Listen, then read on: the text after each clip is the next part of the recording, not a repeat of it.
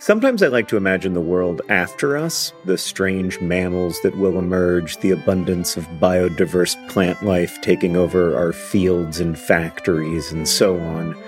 I don't think this world will be better. I maintain that we are the most interesting thing to happen on Earth, and there is real beauty and meaning in our curiosity and compassion, even as we also cause and witness so much suffering. But at any rate, there will be a world after us, after each of us. And that's why there's life insurance. It exists to provide a financial safety net to those who love and count on you. Policy Genius's technology makes it easy to compare life insurance quotes from America's top insurers in just a few clicks to find your lowest price. With Policy Genius, you can find life insurance policies that start at just $292 per year for $1 million of coverage. Some options offer same day approval and avoid unnecessary medical exams. So save time and money and provide your family with a financial safety net using Policy Genius. Head to policygenius.com or click the link in the description to get your free life insurance quotes and see how much you could save. That's policygenius.com. Policy Genius, because there will be a world without us.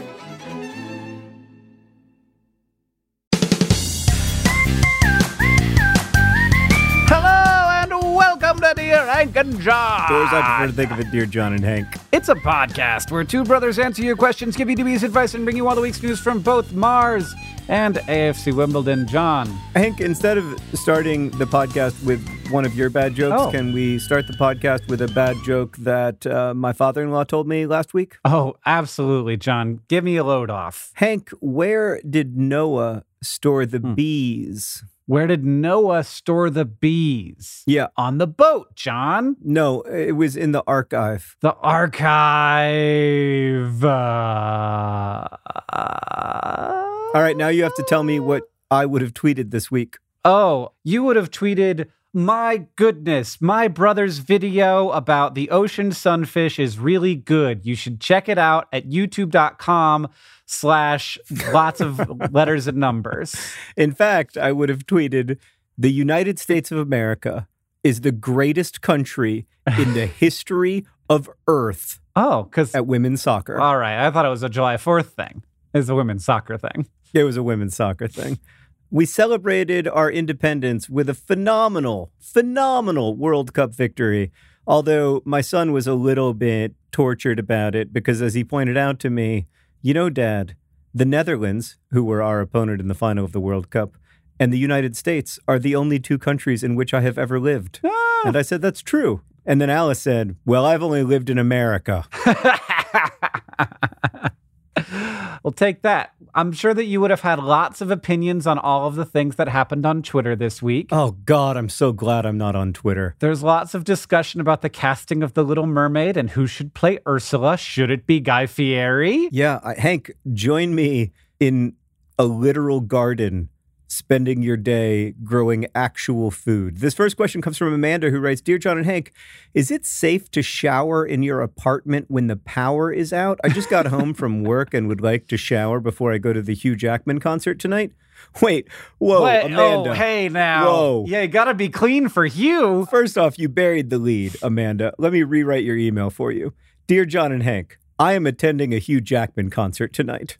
Is it safe to shower in my apartment when the power is out? Please help. It doesn't matter if it's safe. You gotta be clean for Hugh. Well, it does matter if it's safe.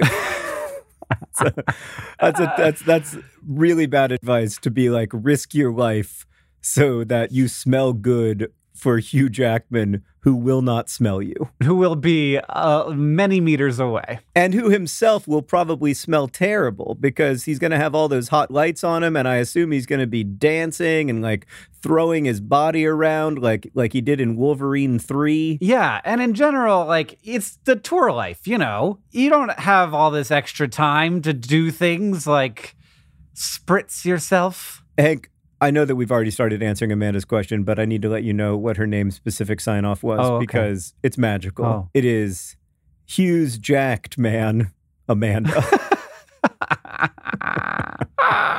he really is jacked oh god Yeah. I think that as long as you can see and you're not going to trip over anything, Yeah. it should be safe. That is your biggest risk. The hot water heater, I think, is is powered by propane usually, not by electricity. Though that might be different for you, so you might run out of hot water. And then the water is powered by the city water people, and that's their job. Unless you got a pump on on site. I don't know. How does your water work? The answer, Amanda, is that if water comes out of your shower, it is safe, probably, to shower.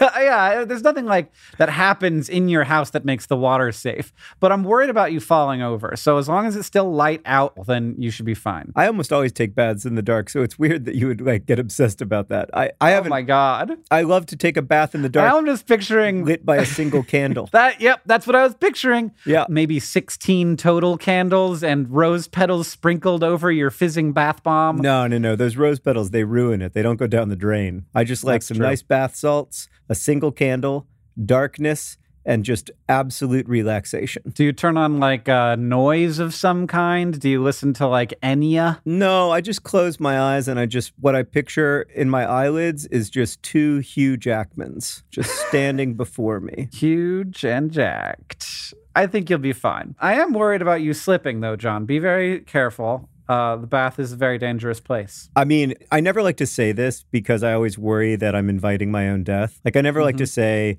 oh, if I die in an airport, please know that I died, you know, doing what I hated.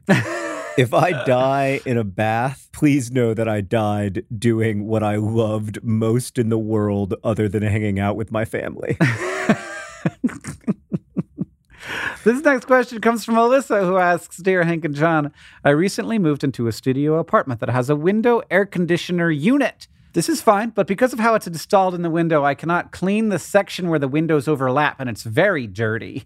While living in these miserable conditions, I started to wonder why AC units are positioned half out of the window, half indoors. Why do we need to chill outside air and bring it inside? Why can't my AC unit just chill the air that's already in here? My initials are AC, and I am an absolute unit, Alyssa. John, what does it mean when you say you're an absolute unit? That's one of those phrases that became popular after my deep engagement with popular culture ended. Yep. But I believe that it means that you're a total hottie. Built. Uh, according to Urban Dictionary, John, an absolute unit is a person or object or animal Mhm. who is large in the sense that nothing can get in their way. So that's not what I thought. So a honey badger is an absolute unit. Yeah, they, there's such a honking massive object that nobody's gonna mess with them. That's when Right. you're an absolute unit. Jupiter Yeah, is an A absolute Jupiter. yeah, Jupiter is an absolute unit. I Yeah. think that's going on the t-shirt. So this is a physics question, and I therefore should be totally unqualified to answer it, except Hank. I'm reviewing air conditioning in the next episode of the Anthropocene Reviewed. So I have spent the Oh. last month learning a lot about it. And the short answer, correct me if I'm wrong here, is that one of the things you need to do to make air conditioning work is you need to be able to cool the air by by pushing it through these like cooling coils, but you also kind of need to be able to like get rid of hot wet air. yeah. Yeah, kind of. The thing about coolness. Just wait till you hear my Anthropocene reviewed review. Yeah, I can't I can't wait. Uh, maybe I maybe I'll do a fact check on it. The thing about coolness is that it's just less heat. So even like a very nice chilly 68 degree room has a lot of heat in it in terms of like energy. But you cannot create coolness. Coolness is just having less heat. So you have to move the heat out of the room. And the the part of the air conditioner that's outside of the room, that's where the heat is going. It has to leave through somewhere. So you you need to have part of your air conditioner outside. It's ideal for it to actually be physically outside. If you want to watch a technology connections video about this, it's really great. But yeah, it's best for it to for the part that is getting rid of the heat to actually be outside. There is one other element to this Mm-hmm. without getting too deep, which is that it is not just a question of heat, it is also a question of moisture. Yeah, there is a there is a moisture thing. It it can also be helpful on that front to have a way of getting outside. Mm-hmm. All right, let's move on before I ruin the thrilling episode of the Anthropocene Review that's coming up very soon. I can't wait. This next question comes from Kara, who writes Dear John and Hank, why are birthday cake flavored things always vanilla based? Who just came in and decided that vanilla is the default flavor for birthday cakes? What if I like chocolate or strawberry or literally anything else? Why is some fascist limiting my birthday cake? Wow. Jeez. I think we're might be a little definitionally confused there, but keep going. Why is some fascist limiting my birthday cake selections? that was So, one like- of the big criticisms of Mussolini. Chocolate and strawberries, Cara, or possibly Cara. I'm not here to Uh, prescribe your pronunciations. So, so there's this like thing that happened. Birthday cake flavored things happened. Yeah. Where now you got birthday cake ice cream and you got birthday cake Oreos, which I know because I got some and they were so perfumey that I felt like I smelled that way for the rest of the day. And it's not just vanilla. There's something else to it where they've captured the essence of the the vanilla along with the wheat, like the cake part of the cake. Yeah. Somehow they got that flavor in there. I don't know how it works, but it is weird. But I think the reason is if you got a chocolate or a strawberry cake, it doesn't taste like strawberry cake. It tastes like strawberries. And so if you had like strawberry cake flavored ice cream, it would just be strawberry ice cream. I have a very strong suspicion about this that is completely unproven, which is as follows. Oh, good. I'm so glad. Someone somewhere in some laboratory was trying to design delicious new tastes, which is a Mm-hmm. big job for chemists in the food processed food world. yep. And they invented a taste and they tasted They were like, it this has a taste. and they said, "This is delicious." It's really good. And then they shared it with other people and everyone was like, "This is great. What what what flavor is this?" And they were what like, should we call it? I don't know. I don't really I don't really know. Dr. Pepper is taken. Yeah, it's not like it's 1890 and you can just name your flavor Dr. Pepper. Right, exactly. Like you've got to you you've got to have some kind of real world analog these days, right? Mhm. Like even if it's blue raspberry, which makes no a thing. sense. Yeah. It makes a kind of sense in our minds. Right. And so I think a bunch of people tasted out of probably out of like an eyedropper, tasted, you know, the the raw essence of birthday cake flavor. And I think they all had a conversation and then eventually somebody was like, "You know what it tastes exactly like? Birthday cake." Mhm. And everyone else is like, "Oh man, yeah, it does." And now Carr is calling those nice people fascists. I mean, I'm really deeply suddenly interested in the origins of birthday cake flavor. And Coming soon to an Anthropocene reviewed episode. this all happened very recently. So somebody knows. Right. There are living people on this planet who know the entire history of birthday cake flavor. I mean, I don't know that there's one person who knows the entire history. Like, I don't know that there's a historian of birthday cake flavor. No, no, no. Yeah, all the people. You'd have to talk to several different people. You would have to become the historian of birthday cake flavor, which, John, is a job that you are well qualified for. I'm reading about birthday cake flavor right now, and one of the bakers who was an early user of birthday cake flavor is writing about cupcakes and says the following The top is the aspirational part of the cupcake. what? That's good that you think that makes sense, man. Okay, so here's the answer. I have an oh, answer. Oh, you figured it out. John figured it out. Birthday cake flavor tastes like a particular Pillsbury birthday cake flavor called Funfetti cake mix. It's kind of like sprinkles are inside the dough. Yeah, You've yeah, yeah. probably seen a Funfetti. Funfetti cake Uh-huh. in your life. Uh huh. And that's the essence of how it got started. 1989 Funfetti Pillsbury cakes. That became the flavor that we now know as birthday flavor. Birthday flavor? Whatever, I'm sticking with it. Yeah. This is the flavor of your birthday. We captured this memory and we put it in your mouth. Enjoy. We've done all the hard work for you. Now your job is to just sit there and be pleased. Yeah, totally. This next question comes from David, who asks Dear Hank and John, How do we know where we are in space? I mean, that's a great question. Oh, God. Yeah. Just generally, I don't even need to read the rest of the question. It's just like, How do I know where anything is? How do I know where I am, not just in space, but like conceptually? Where I where am I in my sort of life span? I mean, you don't know, but you do kind of know that you're not in the first quarter. yeah, like if this is a soccer game, like uh, you're warmed up. All right, to continue. On Earth, here on Earth, we have all kinds of location systems like longitude and latitude, military grid reference system, universal polar stereographic. I don't know what, what two of those are, but I'm glad that David does. I assume we create something similar for determining location on other planets, but how do we know where we are in space without any reference point? The Earth moves around the sun, so using Earth as a reference point is narcissistic and variable. Do, hey, now, do we use our solar system's sun? But that's moving too, David. First of all, it's not narcissistic if it's useful. So, like, where do we start the temperature scale? Not like we're not going to say like, oh, it's 4,000 degrees in this room. You could, like everything's arbitrary. You could say that and then like just sort of move around from there. So like if we need to know where the Earth is, if we got a, a satellite that's interacting with Earth, or if we have uh, a mission that's leaving Earth, it's good to use a reference point that is valuable. For example, if something's headed to Mars, Mars is the reference point that we use. But we do have a system, John, do you want to know about it? Uh, a little bit. yeah, I know. But I don't want to know a lot about it. right, exactly. That's the thing. That you don't you really don't want to know a lot about it because some people do know a lot about it. Yeah, and I want to trust those people because I believe Yeah. in something called expertise, which has been radically devalued over the last 20 years.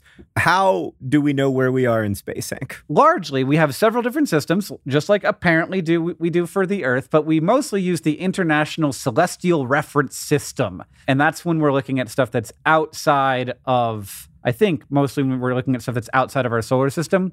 And the location of things is determined from a central point that is the barycenter of the solar system, John. Do you want to know about what a barycenter is? Y- yes. if you take all of the mass in our solar system Mhm. and you find it's like the place where you could balance it on a fingertip hmm and it wouldn't fall in any particular direction, that's the barycenter. That's kind of great. so from that barycenter, we then like do like up and down and sideways and and distances, and that's how we do the International Celestial Reference System. And I've dramatically oversimplified it. And yet, still, it seems very complicated.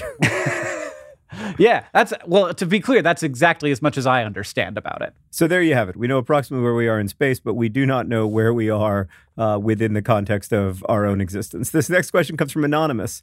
Hank, this question might cause me to go on a rant, and I want to apologize in advance because I don't like to rant. Okay. but uh, sometimes it's important. Dear John and Hank, I have a question that I'm aware is kind of grim, but I don't ever see it discussed. This past year, reading about the climate crisis has been super scary for obvious reasons. It's also sorely affected my creative drive because I didn't realize how important it was to me that my art, however insignificant its impact might be, live on without me. How do you cope with the idea that we might be the last generation and therefore the art we make might only live for as long as we do? I completely understand this isn't a conversation you guys want to have on a lighthearted show. It I'm happy to have the conversation on a lighthearted show because it's not that lighthearted. Hank just talked for like 17 minutes about the barycenter of the solar system. Here's the thing, Anonymous. We are not going to be the last generation of humans. Catastrophizing the effects of climate change doesn't do anyone any good because what all it does is it makes us feel apathetic. It makes our obsolescence feel inevitable, which it isn't, and it and it puts us in a place of inertia rather than in a place of we have an opportunity here to limit the effects of climate change and to ensure not only that the effects of climate change are limited in terms of how they affect human beings, but also in terms of how they affect the biodiversity of the planet. So that's the first thing that I feel very strongly about. Mm-hmm. Like going into a place of just absolute despair would be fine with me if it made made people productive, but it doesn't. And the the, the kind of like response that like, oh, this is a big, terrifying, overwhelming problem, let's give up is exactly the wrong response. Yeah. It's also not supported by the data. Yeah, that's the important part that I'm glad you got to. Because there are real significant consequences we are dealing with right now already. And there will be real significant consequences 20 years from now and 200 years from now. And we are going to have to figure out ways to deal with that. But, like, no, we will not be the last generation of humans. There will be suffering. That like that is a direct result of the stuff that we're doing right now. Yeah, and many people will die. And if we don't dramatically reduce carbon emissions over the next 30 years, many, many, many people will die. But to me, the reaction shouldn't be hopelessness. Instead, Mhm. it should be we need to get to work. We need to hold our leaders accountable. We need to ask our leaders to think internationally about this international problem. The other thing is that art does not exist to make the people who make art immortal. I just don't believe that. Everything ends. Art is here to be useful and beautiful for the people who encounter it. And maybe those people it will encounter it today and maybe they will encounter it in 100 years or 500 years, but art isn't good if it lasts longer and it isn't bad if it only matters to a certain number of people in a certain moment. I just don't buy that argument. Like, obviously, everything in the universe that we can observe ends. So, like, trying to somehow buy a ticket out of that reality by creating art is to me pretty ludicrous. Mhm. We don't make art to live forever. We make art to help ourselves and to help the people we're here with. Yeah, it's remarkable to, you know, I think that we all to some extent want to buy a ticket out. Maybe not everybody, but I think that like like lots of people think about that and, and they they want to confront that and want to figure out is there a way out? And I understand that. Like and and I'm all for like prolonging human lives, obviously, and like hope that I have a very long and healthy life and that my son's life is longer than my life. And and I think that we all should hope for and expect that of the world. But there's no ticket out. No, no ticket out. And if we are making decisions based on a, a ticket out, then we're not making good decisions. So we need to be making decisions that are based on like happiness and health and helping each other and doing things that are useful and beautiful. I agree. Don't give up.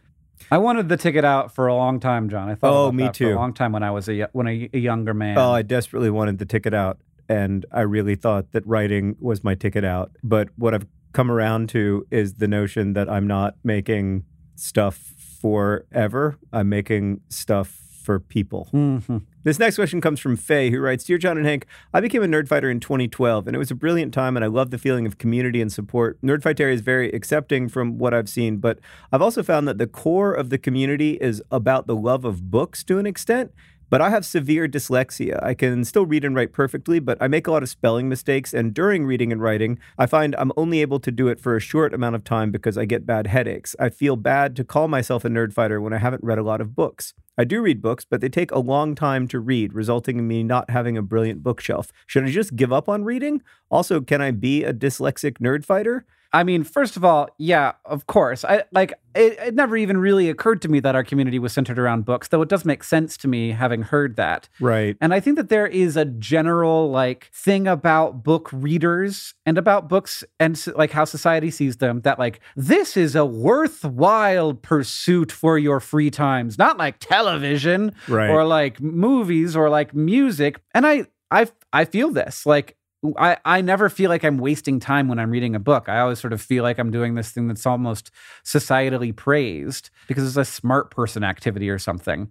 But I'll let you in on a secret, everybody who's listening. I haven't read a book for like at least a year, but I have read probably 30 books in the last year because of audiobooks. Yeah, I'm, I remember when Hank was a kid, he really struggled with reading. Yeah. and, I'm still a very slow reader. But I also think that being a slow reader can in in some ways make you a better reader. Like it can make you a more attentive reader. You Mhm. notice things that other people might not notice. You see wordplay that other people might not see. Yeah, and you also get to spend more time not reading. That's an important part of reading is not reading. So like if I can only read a chapter at a time, I then put down the book and I think about that chapter. Whereas if, you know, one of my friends reads like 5 chapters at a time, they put down the book and they spend the same amount of not reading time thinking about 5 chapters. Yeah, I definitely used to have this idea in my head that certain kinds of learning were like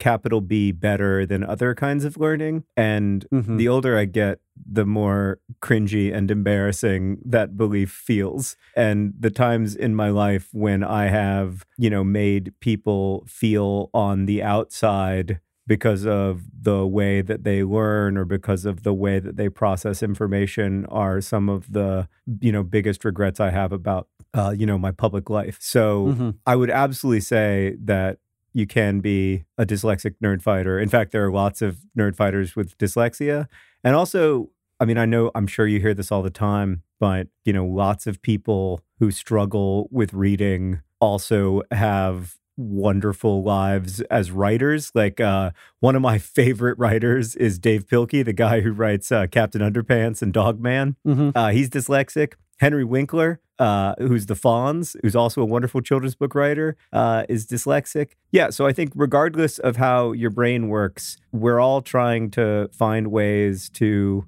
understand the world around us, and that's great. This next question comes from Sindra, who asks Dear Hank and John, I've been invited to a wedding in about a month, which I'm very much looking forward to. However, this wedding will be pirate themed, and I have no idea what I should wear during these circumstances. Do I just wear a suit? Oh God! Should I dress up as a pirate? Oh God! Any dubious advice would be appreciated. Best wishes, Sindra. It's you gotta first of all, if you're having a pirate themed wedding out there, just to shout out to all y'all pirates, you gotta put dress code notes on the invitation. I mean, I no matter what kind of wedding you're having, you have to put dress code notes on the invitation. But Yeah. especially if you're having a pirate themed wedding. Yeah, what is expected of me here? Uh, do I need to cosplay? How much money do I need to spend on Etsy before I am allowed to come to this wedding? Oh boy. There's two outcomes from this wedding. One is two outcomes from every wedding, John: divorce and death. that's, that's all. That's the only ones. The only ways out. oh god. Sorry. That's I mean that, that's like it's like I suddenly inhabited you. I was speaking with your voice. No, the two outcomes I was thinking of, you're right, of course, but the two outcomes I was thinking of are that it's going to be a wonderful memory or it's going to be right. a really good story.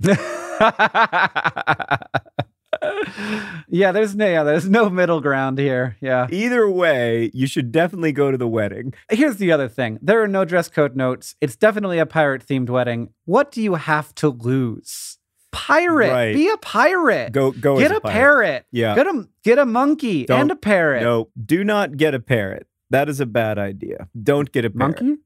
As a monkey Don't idea? get a monkey. Do not acquire a, an illegal pet monkey for this wedding. But do, okay, get a fake a fake monkey. for do sure, go though. hard. Absolutely. go full pirate.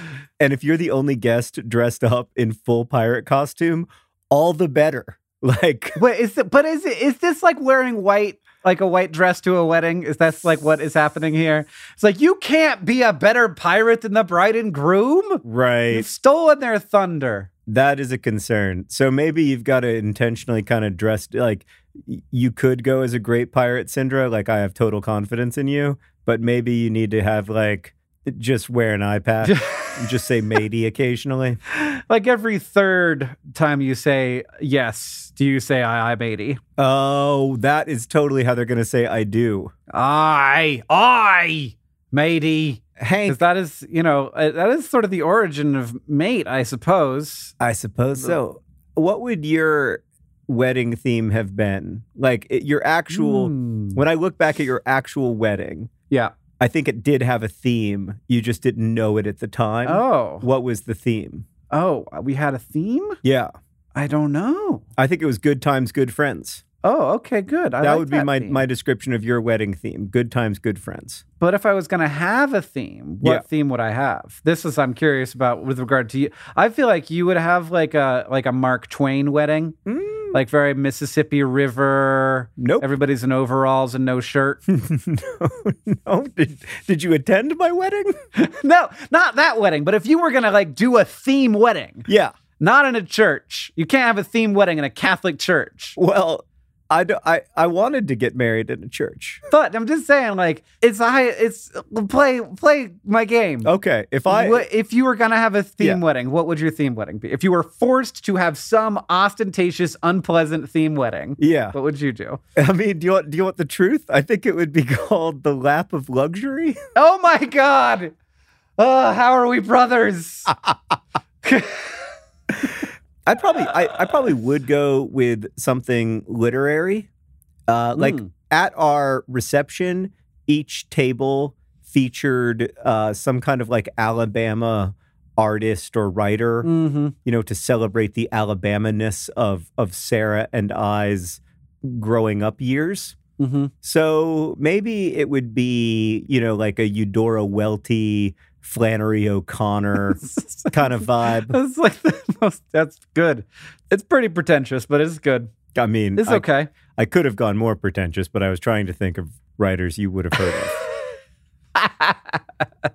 what would your theme have been? I, I'm just saying, of like the things that Catherine and I are both into. Yeah. So, like at different stages of our relationship, like probably like ska punk. Oh, would be yeah. a good one. Yeah. That would have been really embarrassing, and like we'd have those pictures forever that we'd have to live Oh, with. Oh yeah. Gosh. Star Trek: The Next Generation, That would be fun, actually. I would have liked to go to that wedding. or sort of like kind of easier to sell the relatives on. I feel like would be Pride and Prejudice. Mm, that would have been fun. At least people are dressed up for that instead Yeah. of just like in in their like you know dress uniforms from Starfleet. People are a little more familiar with Regency attire. Yeah, I'm trying to think of what Sarah and I are into other than art and books. We really like The Americans, that television program. yes, yes. The theme is we are spies. Americans, but not really. We're spies, but we're very American. Which reminds me that today's podcast is brought to you by Themed Weddings. Themed Weddings, the future. the future, the past, the present, the future. This podcast is also brought to you by the barycenter of the Solar System. Just put your finger under there and wiggle it around. See if you can balance it like a broom handle. And today's podcast is brought to you by Birthday Cake Oreos. If you want them, don't let John near them. And finally, this podcast is brought to you by The Ticket Out. The Ticket Out. It does not exist. We also have a Project for Awesome message from Rose from Golden, Colorado to Mindy Tarquini. My mom writes with a poetic vigor that reminds me of both of you, John and Hank. She's smart and endlessly kind and encourages me to be both. Her books, Hindsight, The Infinite Now, and Deepest Blue, are award winning, but because they're with a small press, not best selling. No matter your sales, you will always be my favorite author. Thank you for being the best mom I could have. Well, that's very sweet, Rose. And also, way to sneak in some promo for your mom's books. I'll repeat the titles. This episode of Dear Hank John is brought to you by Thrive Market. Thrive Market is there to help you maintain the kinds of habits that you want to have. For me, I need to have the right kind of food in the house or I will eat whatever. Oreo recently sent me some free fancy Oreos. They were weird. I ate all of them. I ate all of them in a week, and it was a problem. I can't do that. I need to have healthy, good stuff in the house, and Thrive Market can help you have healthy habits. It's a great go to for all your grocery and household essentials, and the convenience of getting everything online and then like just quickly shipped to the doorstep. It's a huge time saver. Thrive Market carries brands with great ingredients and sourcing methods. They got Amy's, Banza, Burt's Bees, Chobani, Honest Kids, Kind, Mike's Hot Honey, Oatly, Olipop, Poppy, Salt. I've never heard of salt, but it's got two A's in it, so it has to be good. And as a Thrive Market member, you can save money on every single grocery order. On average, you can save over 30% every time. And they also have a deals page that changes every day. When you join Thrive Market, you are also helping a family in need with their one for one membership matching program. You join, they give. Join in on the savings with Thrive Market today and get 30% off your first order plus a $60 free gift. I enjoyed my $60 free gift. I was surprised by it, and it was kind of thing I wouldn't have bought. And then now I'm like on the ghee train. They gave me free ghee. And I was like, I don't know what ghee is, but then I was like, oh, this is great. It's like butter, but it's different and more spreadable. Go to thrivemarket.com slash Dear Hank for 30% off your first order, plus that free $60 gift. That's thrive, T-H-R-I-V-E market.com slash Dear Hank, thrivemarket.com slash Dear Hank. Hindsight, The Infinite Now, which is a great title, and Deepest Blue. All right, John, we've got another question. This one's from Anonymous because you wouldn't want to be public with this question, I guess. Dear podcast people, Hank and John, I assume. I'm a huge hockey fan. Did you send this as a form letter to a bunch of different podcasts? Dear podcast person, what's the question? the question is I'm a huge hockey fan. My favorite team is the St. Louis Blues. Whenever there's a super important game, like a playoffs game, I always text my friend about it. I know she doesn't care, though. So how do I stop? I can't help it. I just have to tell someone that we just won the Stanley Cup. Dubious advice appreciated. You don't know me. I'm anonymous. So, John, as a person who repeatedly tells people about sports when they didn't ask for it, I wanted to know what you thought about this question. Well, first off, Anonymous, congratulations to your St. Louis Blues on their first ever Stanley Cup. I'm sure you're very excited. I do have this problem, and I don't really know how to solve it except to try to also love the things my friends love. Like, of Mm, course, I don't mhm. love them the way they do. Like, Chris, for instance, loves golf. And when one of the major tournaments in golf is happening, like, Chris's favorite thing to do is spend that whole Sunday watching the golf. takes like eight hours. And I don't love golf, you know, like Mhm. it's just never going to be my thing. But I am able over time to get into a place where I can see it through his eyes and I can think like, "Oh my god, Chris must be so excited right now." And so that I, I I think that's what you're trying to do is you're trying to like build up that relationship over time, but I think it has to be reciprocal. Like you can't just say like I need you to care about the St. Louis Blues at least a little. You have to be like, "Oh, I I'm really excited that in um, you know, competitive Pokemon your Right. favorite player was so successful at that tournament." Yeah. Uh, also, I will say there might not really be a problem. I don't know if your friend has given you uh, uh, like gentle ribs about this or asked you to stop. I think feel like if your friend asked you to stop, you would stop. Right. But probably it's just okay to be like, I'm excited and I wanted you to know. And Yeah. I don't I I love that when my my friends feel as if they would like to include me on their happiness. And as long as you're not being like, why aren't you happy for me? I think it's fine. Right. Like I sent Hank a bunch of Liverpool memes after Liverpool won the European Championship with like a lot of context where I was like, Hank, if you just understand the context, you'll really enjoy this eight minute meme factory video that contains nothing but inside jokes about Divock Origi, a player you know nothing about. Yeah. and like I eventually realized like Hank isn't going to be able to fully enjoy this this meme tastic video, I'm just not going to get there. but he is happy for me. I am. Hank, before we get to the all important news from Mars and AFC Wimbledon, I just have to read one email we got from Vita because I think it's I think it's a lie, but I'm not positive. Dear John and Hank, I was just listening to the recent episode of your podcast where one listener asked why all the doorbells ring with a sound of ding dong. I do not know if ding dong is an American thing, but I live in Slovenia and then in parentheses Europe. Europe. Th- thank you, Vita. thank you for correctly assuming that Americans need that little hint. Uh, and all the bells for sure do not ring ding dong. For example, at home, we have a doorbell that does not do ding dong, but rather a sound similar to the sound of whales. Whales with an H for clarity, the animals. W- what other whales? Like, Oh, oh, oh, my my What's head that? went to the uh, area of Great Britain. the country? Yeah. It's a well, I don't know. joke. I, I was trying to stay out of that, Hank. I'm not trying to get country. involved in politics. You'd be terrible at Twitter. Yeah, and I was just thinking to myself, like, what sound does Wales make? Like, I know Welsh is a language, but I don't think Wales itself makes that sound. At any rate, Vita, i if your doorbell really makes the sound of whales, that's lovely. And it's just one of the things that we should import from Slovenia. The other being, of course, your beautiful mountains, your socialized healthcare, and and your life expectancy of 81. oh God. wow. Hank, we need to move nice. to Slovenia. Yeah, I hadn't thought about it until now, but whales, I do love the sound of whales. One of my relatives has a doorbell that makes a Frere Jacques song as a doorbell, also says Vita, not a cheater or a cheetah Vita. Man, we are living in the past, John. We could have whale doorbells. They could do anything. They could make any noise. It's 2019. I could they could just make the noise of like that nice pigeon noise that pigeons make. I like that noise. Oh God. I do not like that noise. All right, Egg, we got to get to the news from Mars and AFC Wimbledon. Oh, it's been a dramatic week in AFC Wimbledon's life. Oh my God. I, be- I believe it. Well, I mean, most importantly, most most vitally, Oh yeah. AFC Wimbledon have had to part with Toby Sibbick, a defender. He's 20 years old.